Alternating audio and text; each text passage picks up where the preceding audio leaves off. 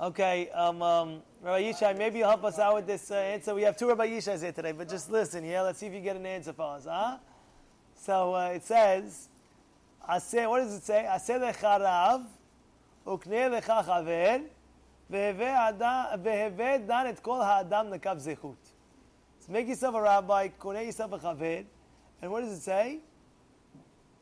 Have have a zchut to everybody. Give the benefit of the doubt for everybody.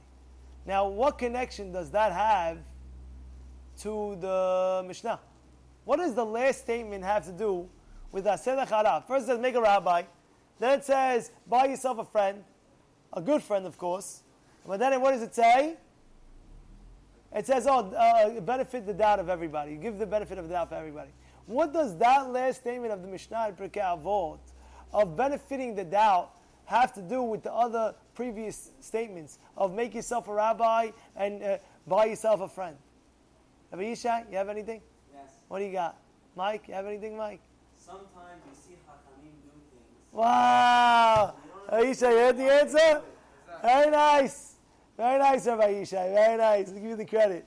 So he says like this. So it was, uh, well, it was not such a, you know, it's not nice answer. it wasn't such a hard thing to answer this. But at the end of the day, he's saying good that a person in life, you're going to make yourself a rabbi. You're going to buy yourself a friend. Sometimes you might not understand why the rabbi did certain thing. You might not understand why your friend did a certain thing. But that's the point the Mishnah is bringing out. You want to keep your friends, and you want to make sure the rabbi is the rabbi. You got to understand. You always got to give that benefit of the doubt. Now, sometimes you might not understand something.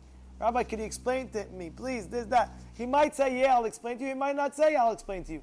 But the bottom line is, if, if he's your rabbi, you always got to understand you're going to give him the benefit of the doubt to whatever he did. You know why?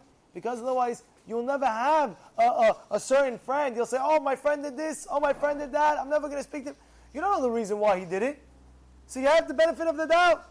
And the same thing applies by Klal Yisrael.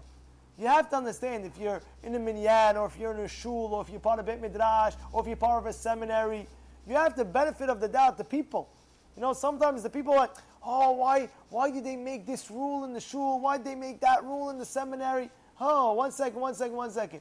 There's a person in charge. The person is, they know what they're doing. They're having the Torah. You don't start um, uh, thinking bad thoughts about the Mossad, about the institution. And that's the great lesson that the, that, that the Pirkei Avot is teaching us. You want to keep friendship. You want to keep Rabbanim. You want to keep institution. Always look at it and see in a good eye. Use your good eye to benefit of the doubt. Give the benefit of the doubt.